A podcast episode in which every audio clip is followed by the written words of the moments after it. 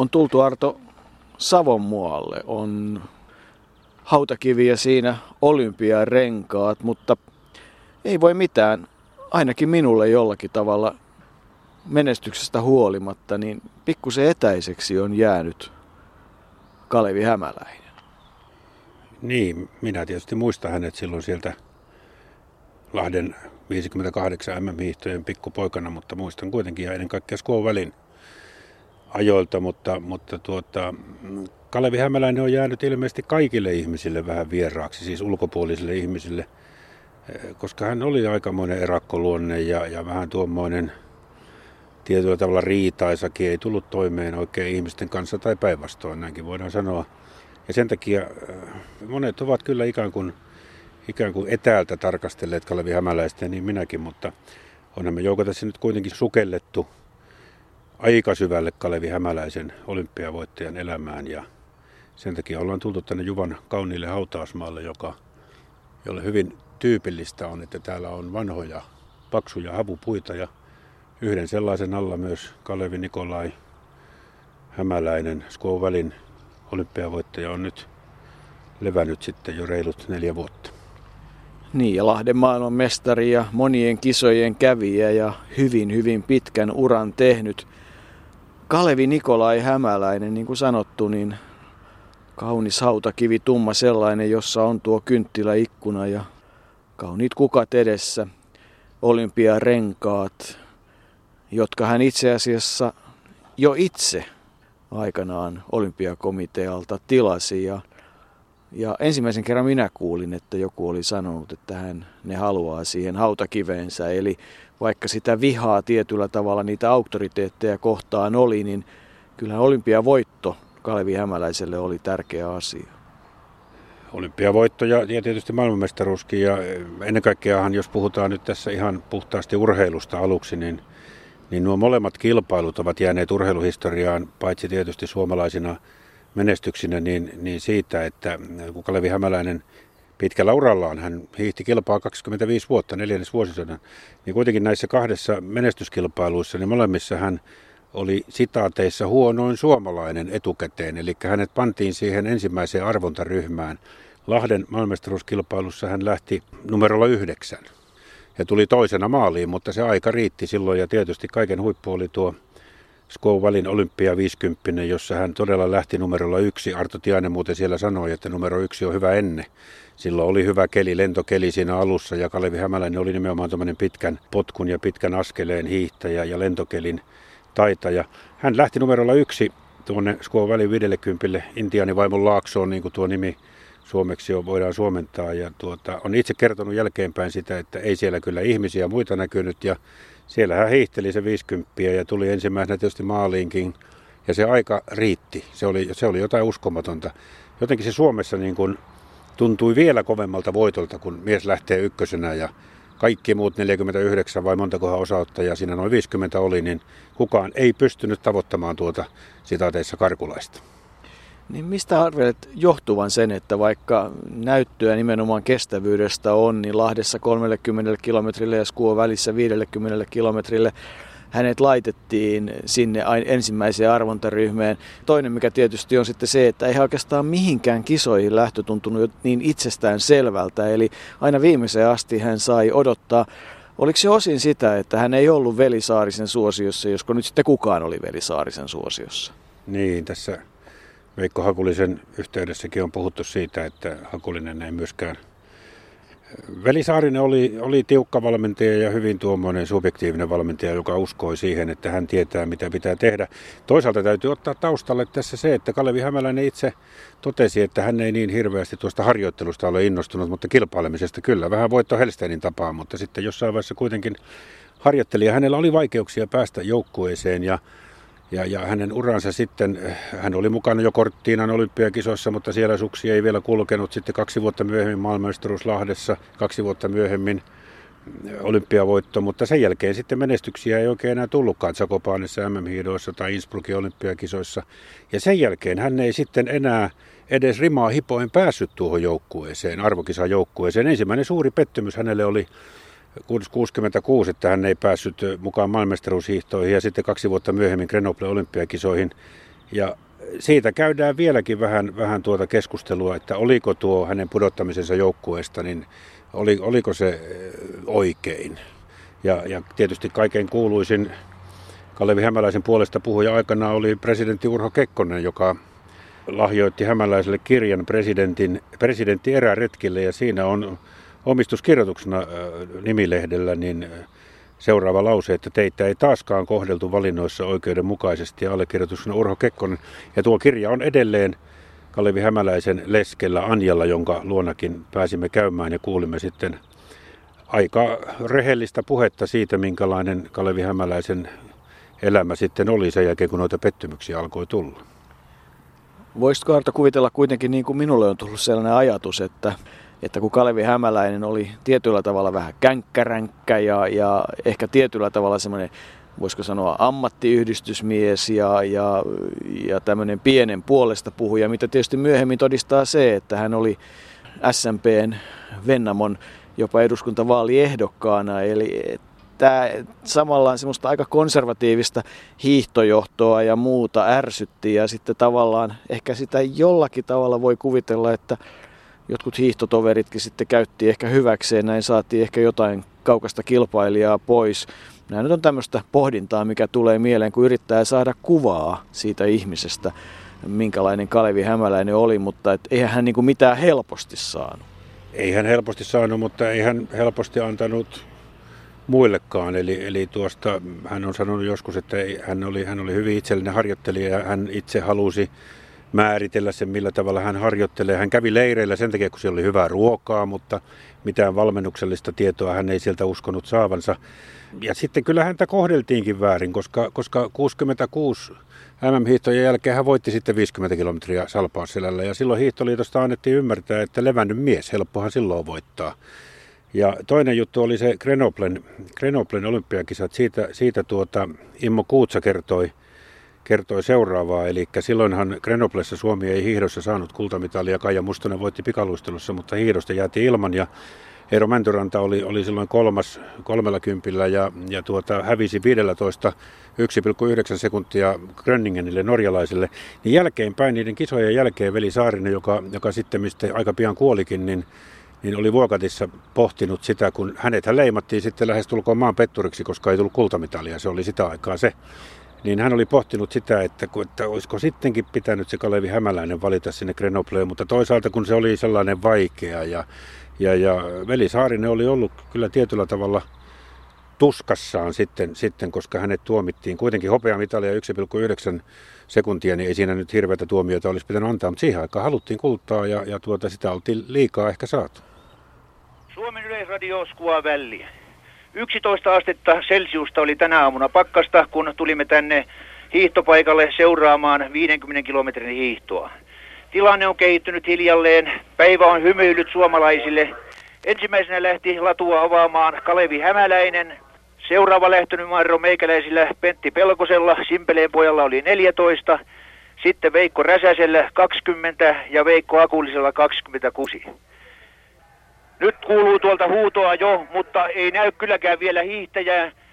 Noposen kiikari on suunnattuna sinne metsän reunaan, jossa on koko lailla kapea alue, mistä kilpailijat pujahtavat sisään maalialueelle. Ja nyt ensimmäinen hahmo, valkoinen pusero yllään, Kalevi Hämäläinen, joka on koko ajan johtanut tätä kilpailua, avannut latua, joka tosin on ollut niin hyvää, että siinä ei mitään avaamista ole.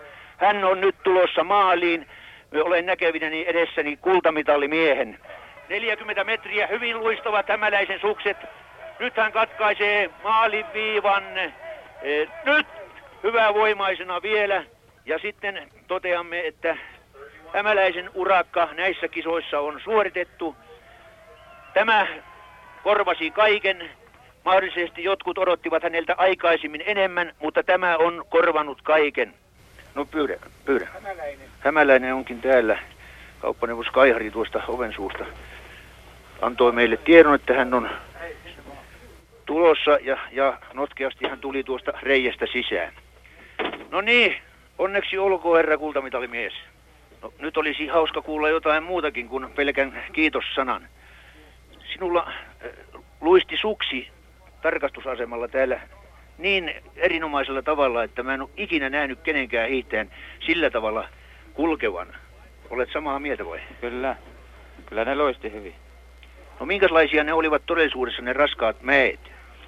No ne oli rankkoja, että ne oli otettava vähän varovasti ja harkita, että niissä ei väsähtänä ja räpsähtänä ihan tarkkaan. No oliko tämä todellakin oikein kova ja rasittava kilpailu? No kyllä, tietysti kyllä. Siellä kaiken aikaa joutui töitä tekemään ja tiukoilla olemaan.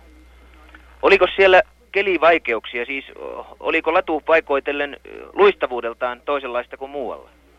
No ei suuresti, vaikka etukäteen olisi luulla, että siellä on enemmän niin kelivaihteluja, mutta paikka oli vähän semmoista hienoa vitilunta, mutta ei se kovin hirveästi haitana.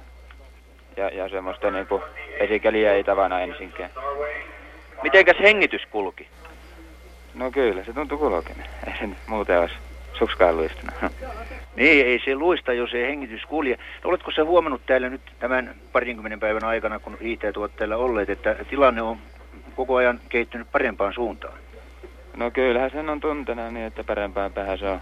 Ei sitä ajata kerkiä tämmöisissä olosuhteissa, niin mukautuvat tähän ilmastoon. No onko sulla mitään sydämellesi nyt? No ei mitään muuta, kuin kaikki on hyvin.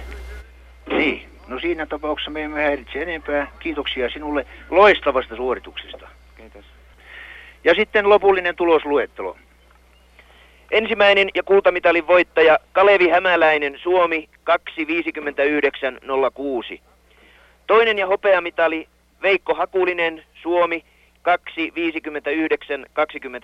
2.59.27. Kolmas Rolf Rämgård, Ruotsi, 3.02.47. Suomi sai siis Squaw Valleyn 50 kilometrin hiidossa kaikki 4 edustajansa 8 parhaan joukkoon. Se on saavutus, jonka toistumista saamme taas odottaa ties kuinka kauan. Kalevi Hämäläinen syntyi siis joulukuun 13. päivä 32 ja oli sen maatalon poika. Ei se mitään vaurasta elämää ollut, joskin ilmeisesti ruokaa kuitenkin on riittänyt. Ja sitten hän kävi Evon metsäkoulun. Siinä on oikeastaan Lammilla se koulu, jossa aika monetkin huippuhiihtäjät kävivät. Koulu, joka suosi urheilua, mutta koulu, joka oli sitten myös tiukka, että kun kilpailukausi oli tärkeiden kilpailuiden osalta käyty, niin sitten oli syytä keskittyä siihen opiskeluun. Ja siellähän muun muassa sitten Veikko Hakulinen kävi ja monet muut huippuhiihtäjät. Ja sitten hän teki niitä metsäteknikon hommia. Sen aikaa kun teki, ei kuulemma niin helpoissa olosuhteissa, kun ei oikein ollut puuta myytäväksi eikä hankittavaksi.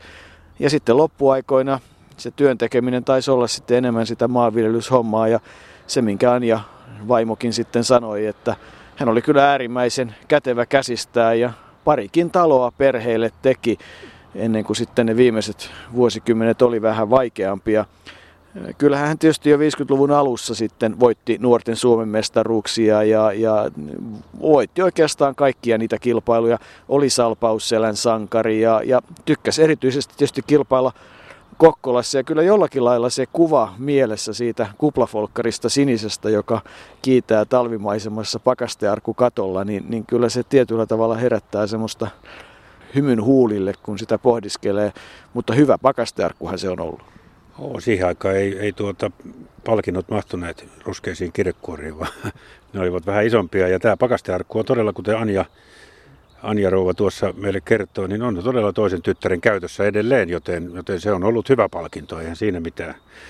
Kalevi Hämäläinen hiihti aina vuoteen 1972, eli 4. vuosisata oikeastaan tuota uraa oli ja tuolla pohjoisessa myös näissä kevätkilpailussa, koska sielläkin palkinnot olivat hyviä. Mutta sitten se katkeruus justiin näistä valinnoista 66 ja 68, ei niinkään enää 70 Tatralle ja 72 Saporoon. Silloin hän totesi, että ei hän olisi niihin joukkueisiin kuulunut, niin se katkeruus kuitenkin siinä lisääntyi ja sitten 70-luvulla tuli tuo elämän viimeinen vaihe, josta Anja hyvin rehellisesti meille kertoi. Kyllähän Kalevi Hämäläinen sitä ennen oli jo osannut juhlia. Tarina kertoo todistajan nähneen ja ihan oikeakin tarina Hyvinkään hiidoissa joskus 60-luvulla, jolloin jengi katsoi, että kun Kalevi Hämäläinen ja joku toinen hiihtäjä olivat oikein railakkaasti juhlineet illalla ennen seuraavan päivän hiihtoa, että tuosta nyt ei voi tulla yhtään mitään, mutta Kalevi Hämäläinen voitti siellä 30 kilometrin hiidon aivan ylivoimaisesti. alkoholi oli hänelle hän ilmeisesti sieti sitä erittäin hyvin. Ja se sitten jossain vaiheessa kuitenkin tuon katkeruuden kautta niin se astui pääosaan. Toisaalta siinä varmasti oli kysymys myös miehen luonteesta, eli mies oli tuollainen erakko, ja se voidaan tässä varmasti sanoa. Anja kertoi, että alkoholismiksi se muuttui vuonna 1974. Hän koki sen tajunneensa ihan tarkkaan, niin hän oli kuitenkin sitä mieltä, että Kaleville se alkoholi oli tämmöinen tietynlainen positiivinen piriste enimmäkseen. Eli hän jotenkin se alkoholin kautta sai sitten itsestään irti sellaisen iloisemman ja sosiaalisemman ihmisen, kun kaikki muu sitten oli sellaista vähän erakkoa. Ja pienetkin vastoinkäymiset saattoivat selvinpäin nousta erittäin suuriksi, ja sitten tuo alkoholi toi sitä helpotusta. Niin, se kai oli sitten se kaveri, joka hänellä oli siinä vaiheessa, se vapautti olemaan. Ja kyllähän tietysti se katkeruus oli aika pitkälle ymmärrettävää, mutta oli se myös luonteen mukaista. Tietysti pidän onnellisena sitä, että ne viimeiset vuodet sitten, sanotaan nyt ehkä ne viimeiset, onko sitten 50-vuotispäivästä alkaen vai onko vuodesta 2001 alkaen, jolloin hän sai pro-urheilijapalkinnon, niin tietyllä tavalla ne on sitten ollut parempia vuosia, eli vanhuus ja viisaus, niin ehkä se katkeruuskin vähän sitten hellitti. Ja kyllä voidaan sanoa, että ei niitä pro-urheilupalkintoja ja stipendejä, sitä urheilijaeläkkeen korviketta tai taiteilijaeläkkeen korviketta turhaa jaeta. En vielä yhtään urheilijaa ole tavannut ja kuullut, etteikö se olisi sitten siellä vanhoina aikoina suuresti ilahduttanut. Näin se varmasti on. Ja jos palataan siihen vuoden joulukuun 82-50-vuotispäiviin, niin se oli niin kuin ensimmäinen tämmöinen yritys, eikä oikeastaan yrityskään, vaan lähestyminen Kalevi Hämäläistä. Ja hänet oli tiedetty katkeraksi, ja osa hiihtoherroista oli sitä mieltä ja olympiaherroista, että ne ristiriidat olivat lähtöisin hiihtäjästä, ja osa taas sitten toisinpäin. Kyllä siinä varmasti oli vikaa puolia toisin, mutta silloin 82 olympiakomitean silloinen pääsihteeri Kosti Rasinperä tuli yllättäen 50-vuotispäiville, niin tarina kertoo ja niin siellä olleet kertovat. Ja hän totesi siellä Kalevi Hämäläiselle näin, että toivottavasti ovat takanapäin ne ajat, jolloin hiihtojohdon ja joukkueeseen valittujen kilpailijoiden välit olivat vähintäänkin epäselvät, mikä ei suinkaan ollut rakentavaa, kun Suomi sentään oli ja on yksi talvikisojen johtavista maista. Toivon, Kalevi, että saavuttamasi kultamitali ja maailmanmestaruudet sekä lukuisat muut menestykset kirkastavat upean urasi muistot ja saavat unohduksiin kokemasi vastoinkäymiset. Ja sen jälkeen Kalevi Hämäläinen tuon puheen jälkeen oli todennut, että tätä minä olen odottanut. Niin, eli se alkoi jo tietyllä tavalla silloin, se, joka sitten todella viimeistään 2001, kun hän tuon pro-urheilijapalkinnon sai, hellitti. Mutta että kyllä hänestä sitten tuli muun muassa TV-dokumentti, ja sen katsottuaan Kalevi oli todennut, että jos en aina ole ollut hyvä ihminen, niin ainakin olen ollut hyvä urheilija. Mitä se sinulle sanoo? No, se sanoo ihan selvästi sitä, että myöhemmällä iällä Kalevi Hämäläinen selvästi pystyy jo analysoimaan myös itseään. Ymmärtämään ehkä paremmin sitten niitä asioita, mitä siinä uran varrella oli tapahtunut. On ihan selvää, että häntä oli tietyllä tavalla kohdeltu väärin, mutta on myös yhtä selvää, että hän oli itse aiheuttanut tiettyjä ristiriitoja. Hän oli hyvin itsellinen, joka ei piitannut sitten herrojen kotkotuksista, ja niin kuin tapana on sanoa. Sitten tuli kuitenkin tuo alkoholismi, joka lähti siitä erakkoluonteesta ja niistä vastoinkäymisten liioittelemisesta, näinkin voidaan sanoa. Anja Rouvan mukaan sitä kesti sitten sen 30 vuotta aina tuonne kuolemaan saakka. Kuolemahan aivohalvaus iski Kalevi Hämäläiseen joulukuussa 2004, ja sitten tammikuun 10.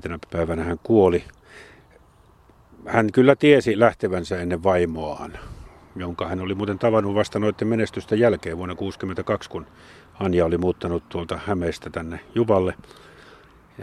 Hän tiesi monestakin asiasta. Yksi oli tuo olympiarenkaiden hankkiminen, että tämän voitti kiinnittää sitten hautakiveen. Ja mitä Anja kertoi, oli hyvin enteellistä, kun hän oli siinä viimeisessä vaiheessa vielä, kun he asuvat omakotitalossa, mennyt katsomaan, että miten se Kalevi sitä pannuhuonetta hoitaa, niin Kalevi oli todennut, että ei sinun tarvitse tästä tietää mitään, että sen jälkeen kun minä olen kuollut, niin et sinä tähän jää asumaan. Ja näinhän se oli. Hän osasi niin kuin ennustaa ja hänen elämänsä oli olympiavoittajan elämä, joka ei aina loppuvaiheessa johda kultaa ja kunniaa, mutta varmasti siinä oli pääsääntöisesti hyviäkin hetkiä myös näissä 30 viimeisessä vuodessa, jotka toki varmasti Anjalle olivat myös raskaita. Ja hyviä hetkiä oli varmasti se, kun perheeseen syntyi 2 tytärtä, joiden urheiluharrastuksesta kerrotaan niin, että Kalevi ei ollut erityisen innostunut siitä, että tyttäret huippu-urheilu-uraa edes pohtisivat, kun ei niiden herrojen kanssa oikein tule toimeen. Mutta sitten kun tyttären tytär oli jo kohtuullinen ja on kohtuullinen ja menestynyt hiihtäjä, niin ainakin Juvan urheilijoiden puheenjohtajan mukaan hän hyvin tarkkaankin seurasi tyttären suorituksia ja oli tavallaan siitä innossaan. Siinäkin tavallaan semmoinen kaksijakoisuus tulee taas esiin. Niin, näin varmasti on, mutta mä en tiedä, musta on kuitenkin hyvä silloin 50-vuotispäivillään hyvä kuvaus siitä, miten hän ainakin parhaana hetkinään pystyy analysoimaan sitä, mitä olympiavoitto esimerkiksi hänelle on merkinnyt, koska se oli kuitenkin tuonut tietyllä tavalla katkeruutta, koska sitä olympiavoittoa ei sitten tullut enää uusituksi, ei tullut valituksi joukkueeseen, mutta silloin vuonna 1983 itse asiassa keväällä, kun minäkin hänestä tein lehteen juttua, niin hän totesi huippu-urheilijan iloista ja murheista näin, että kaikesta huolimatta huipulle kannattaa pyrkiä, ei ole mitään mittaa sille tunteelle, jonka kokee suurena hetkenä voittajana. Se hetki osui minulle Squaw Valleyssä, se oli jotain sanoin kuvaamattoman suurta. Niin kyllähän tämä ura, Kalevi Hämäläisen hiihtäjän ura on todella pitkä ja hirveän pienelle huomiolle jää se, että hän oli niin monien kisojen kävijä ja kyllä jollakin tavalla mielessä on vuoden 1964 Seefeldin kisat ja 50 kilometrin hiihto, jossa vielä 35 kilometrin kohdalla ehkä oltiin sitä mieltä, että tämähän menee erittäin hyvin, mutta Kalevin omien sanojen mukaan, kun siitä alta puuttui se 30 tyhjennys ja sitten se tankkaus ja suolan määrä oli liian iso, niin hän kerta kaikkiaan, vaikka oli pitkien lenkkien mies ja kestävä ja hyvätyylinen hiihtäjä, niin 35 kilometrin kohdalla sammui ja sanoi, että hän ei niin väsyneenä ole tullut koskaan maaliin. Onko kahvia tarjolla? Niin, hän oli silloin 16, että se romahtaminen, niin kuin siihen aikaan usein oli 50 kilometrin kilpailussa, että kilpailu ratkaistiin loppujen lopuksi siellä vasta 35-40 kilometrin jälkeen. En mä tiedä, se vanha motto tästä 50 hiihtäjästä, että aloitin varovasti, sammuin viimeistä joukossa, niin saattoi joskus pitää aivan täysin paikkansa, että nekin, jotka lähtivät maltilla, niin se matka oli silloin pitkä. Välineet olivat erilaiset ja latupohjat olivat erilaiset. Siellä hiihdettiin aikanaan ihan ryteikössäkin ja mentiin, niin kyllä se silloin se oli vielä kuninkuusmatka. Nythän se hiihdetään jopa alle 2 tunnin luistelutyylillä, joten se on, aika on ihan erilainen. Ja se tietysti, jos se Innsbruckin 50 olisi sujunut loppuun asti, mutta tämä on taas sitä jos olisi käynyt näin, niin mitä sitten? Että aina me päädytään tähän jos-sanaan näillä hautausmailla.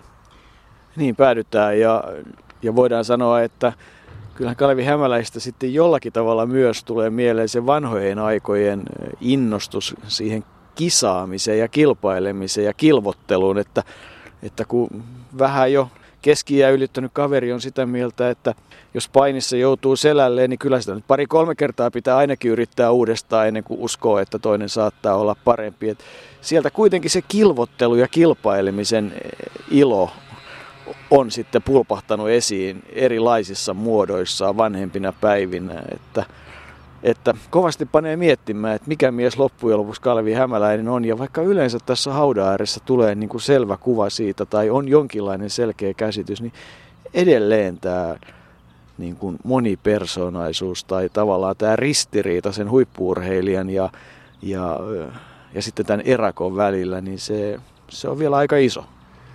Niin se on ihan varmaa, että kilpailuvietti oli voimakas. Se on todella niin kuin meille kerrottiin, että vanhoillakin päivillään hän oli valmis, en tiedä, ehkä ei aina selvinpäin, mutta painimaan. Ja jos tappio tuli, niin revanssi piti saada välittömästi. Mutta tuo, että Kalevi Hämäläistä et tunne sinä, etkä minäkään, ja vaikka ollaan yritetty opiskella, ollaan yritetty sukeltaa hänen elämäänsä, niin silti se on ollut selvästi vaikeampaa kuin monen muun kohdalla, mutta Kuten hänen vaimonsa Anja totesi, niin silloin kun he tapasivat vuonna 1962, niin ensimmäisen vuoden aikana he näkivät toisensa ehkä 10 kertaa ja sitten oltiinkin jo naimisissa. Eli se tunteminen, hänkin oppi tuntemaan Kalevin vasta sitten vuosien varrella ja ei aina niin mukavissa merkeissä, joten Kalevi Hämäläinen ei varmasti ollut helposti lähestyttävissä, jos oli ollenkaan.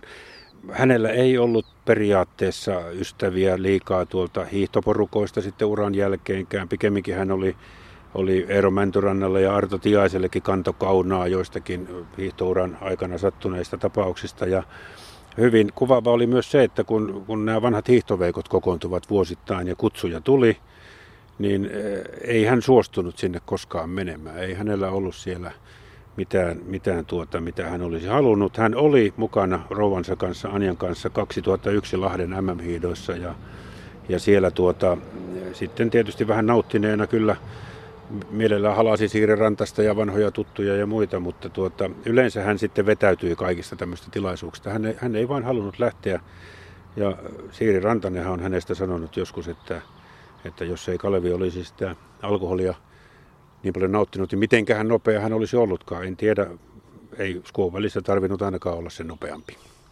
Ei, ja siitä on Squaw Valleystä vuonna 2010 50 vuotta. Ja Kalevi Hämäläinen on kyllä patsaan arvoinen, missä se Juvalla on, mihin se loppujen lopuksi sijoittuu. Monia kysymyksiä on olemassa, mutta Kalevi Hämäläisestä on patsas tekeillä. Ja ehkä sitten viimeistään siinä vaiheessa se komealla tyylillä hiihtävä hiihtäjä unohtaa ne vanhat kaunat sinne hiihtoliittoon. Kun hänen hautajaisensa olivat, niin eihän siellä hiihtoliiton edustusta ollut, eikä erityisesti kaivattu. Niin, ei kutsuttukaan Juva-urheilijoista tietysti tuli, koska täällä Juvalla oltiin silloin ja ollaan nytkin, mutta hiihtoliitosta eikä olympiakomiteasta ketään kutsuttu ja sillä hyvä, mutta se patsas 2010 Juvalle nousee, niin en usko, että kenelläkään on mitään sitä vastaan. Toivottavasti hanke onnistuu. Patsashankkeet Suomessa ovat aina vaikeita, mutta jos Kalevi Hämäläisen patsashanke onnistuu, niin 2010 on paitsi hänen komea, kuitenkin aika komea hautakivensä, niin myös patsastella Juvalla muistuttamassa niistä nimenomaan hiihtoon liittyvistä suorituksista, joista me suomalaiset olemme saaneet nauttia. Ja kyllähän tietysti jotain kuvaa Juvalla hänestä se, että vaikka viimeiset vuosikymmenet olivat vaikeita, niin täysi yhtenäisyys kunnanvaltuustossa on ollut siitä, että Hämäläiselle tuo patsas tulee. Ja kyllähän minusta on patsaan arvoinen.